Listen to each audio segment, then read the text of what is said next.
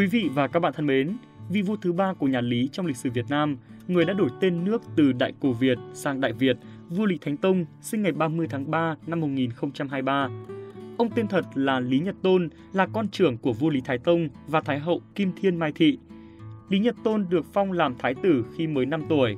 Đến năm 1054, vua Lý Thái Tông mất, Lý Nhật Tôn là người kế vị, lấy hiệu là Lý Thánh Tông. Vua Lý Thánh Tông được biết đến là người thông minh, văn hay, võ giỏi, giàu ý chí tự cường. Năm 1054, ngay sau khi lên ngôi, ông cho đổi tên nước từ Đại Cổ Việt thành Đại Việt, nuôi hoài bão xây dựng đất nước thành một quốc gia văn minh, hùng mạnh. Vua Lý Thánh Tông cũng nổi tiếng là người thương dân như con, được chăm họ mến phục. Sử sách có chép lại rằng, mùa đông năm 1055, một lần vào tiết Đại Hàn, khí trời rất lạnh, nhà vua đã truyền lệnh cho quan hữu ti phát thêm chăn chiếu cho tù nhân và cấp cơm ngày hai bữa. Vua đồng thời xuống chiếu miễn giảm thuế năm đó cho dân chúng. Trước đó, vua hạ lệnh đốt bỏ những hình cụ tra tấn. Một lần khác vào mùa hạ năm 1064, vua ngự ở Điện Thiên Khánh xử kiện. Khi ấy, công chúa Động Tiên đứng hầu bên cạnh. Vua chỉ vào công chúa, bảo các hình quan rằng Ta yêu con ta, cũng như lòng ta yêu thương con dân chăm họ dân chúng nhiều kẻ không hiểu, mắc vào hình pháp, chậm rất xót thương. Từ nay về sau, không cứ gì tội nặng hay nhẹ, nhất loạt đều phải khoan giảm. Lý Thánh Tông còn là vị vua sùng đạo Phật, vua làm theo triết lý từ bi của đạo Phật, cho xây nhiều chùa lớn nổi tiếng như chùa Sùng Khánh, Báo Thiên, Thiên Phúc hay Thiên Thọ. Đến năm Đinh Dậu 1057, mùa xuân tháng riêng, vua Lý Thánh Tông cho xây dựng bảo tháp Đại Thắng Tự Thiên cao vài chục trượng, 12 tầng, vì tháp nằm trong khuôn viên của chùa Sùng Khánh, Báo Thiên, nên về sau người ta thường gọi là tháp Báo Thiên. Tháp Báo Thiên cùng với chuông Quy Điền trong chùa Diên Hữu và Phổ Minh ở chùa Phổ Minh, Nam Định và tượng ở chùa Quỳnh Lâm, Quảng Ninh được xem là bốn công trình lớn của nước Nam, tức An Nam tứ đại khí thời bấy giờ. Để khuyến khích việc học hành, mở mang dân trí, vua Lý Thánh Tông cho dựng văn miếu ở phía nam kinh thành Thăng Long vào năm Canh Tuất 1070 Tuy nhiên, vua chỉ cho dựng văn miếu. Đến năm 1076, vua Lý Nhân Tông mới cho dựng nhà quốc tử giám. Về tài quân sự và ngoại giao, năm 1096, Lý Thánh Tông thân trinh bắt sống vua Chiêm là Chế Củ, đem về Thăng Long giam giữ. Ít lâu sau, Chế Củ được trả lại tự do. Để tri ân tấm lòng nhân ái, bao dung của hoàng đế và nhân dân Đại Việt, vua Chiêm cắt ba châu là Địa Lý, Ma Linh và Bố Chánh dâng cho vua Đại Việt nay là các huyện Lệ Ninh, Quảng Trạch, Bố Trạch, Tuyên Hóa thuộc tỉnh Quảng Bình. Năm 1072, vua Lý Thánh Tông mất ở Điện Hội Tiên sau 17 năm trị vì. Thái tử Can Đức, con trai của vua và nguyên phi ỷ Lan lên nối nghiệp, lấy niên hiệu là Lý Nhân Tông.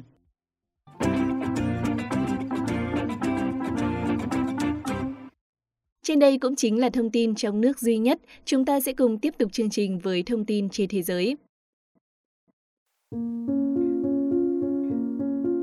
Quý vị và các bạn thân mến, hôm nay ngày 30 tháng 3 là kỷ niệm 169 năm ngày sinh của danh họa nổi tiếng Vincent van Gogh. Sự nghiệp và cuộc đời của ông luôn được người đời nhắc đến bằng hai cụm từ trái ngược. Nếu như sự nghiệp của ông là vinh quang, đáng ngưỡng mộ với những tác phẩm được xem như báu vật vô giá, thì cuộc đời của ông lại phải dùng hai từ bi kịch để nhắc đến. Cả cuộc đời ông sống như cái bóng vô hình giữa xã hội rối ren, để rồi cho đến khi ông qua đời, những tác phẩm của ông mới được công nhận. Vincent van Gogh là danh họa người Hà Lan, sinh ngày 30 tháng 3 năm 1853 trong một gia đình trung lưu tại Jondert. Cha của ông là mục sư, còn mẹ của ông là một nghệ sĩ. Vincent van Gogh đã từng muốn trở thành một mục sư. Giữa năm 1877 và 1878, ông theo bộ môn thần học tại Amsterdam và Brussels nhưng việc trượt kỳ thi đã khiến ông trở thành một nhà truyền đạo. Sau những nỗ lực để trở thành mục sư nhưng không thành, Van Gogh dành thời gian của mình nhiều hơn cho hội họa. Trong những năm làm nghệ thuật, em trai của ông luôn là người ủng hộ và đồng hành cùng với ông.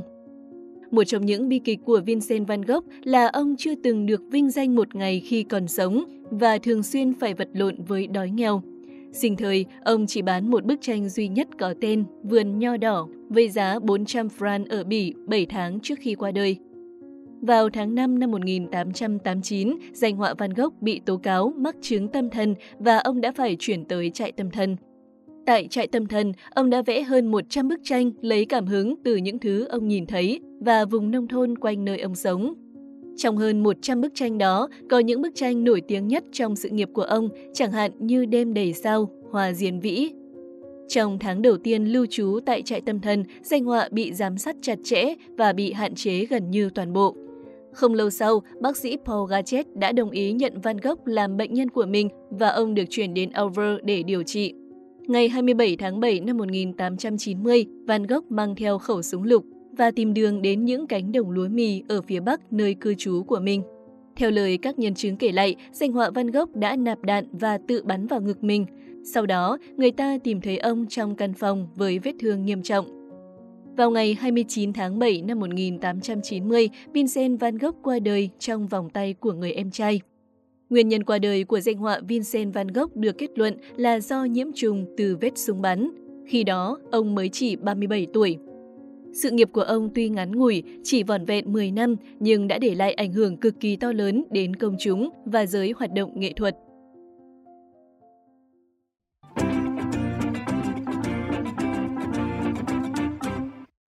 Thông tin về danh họa Vincent van Gogh cũng đã khép lại ngày này năm ấy hôm nay. Cảm ơn quý vị và các bạn đã quan tâm theo dõi. Đừng quên dành tặng kênh một lượt đăng ký nếu thấy nội dung hay và thú vị nhé.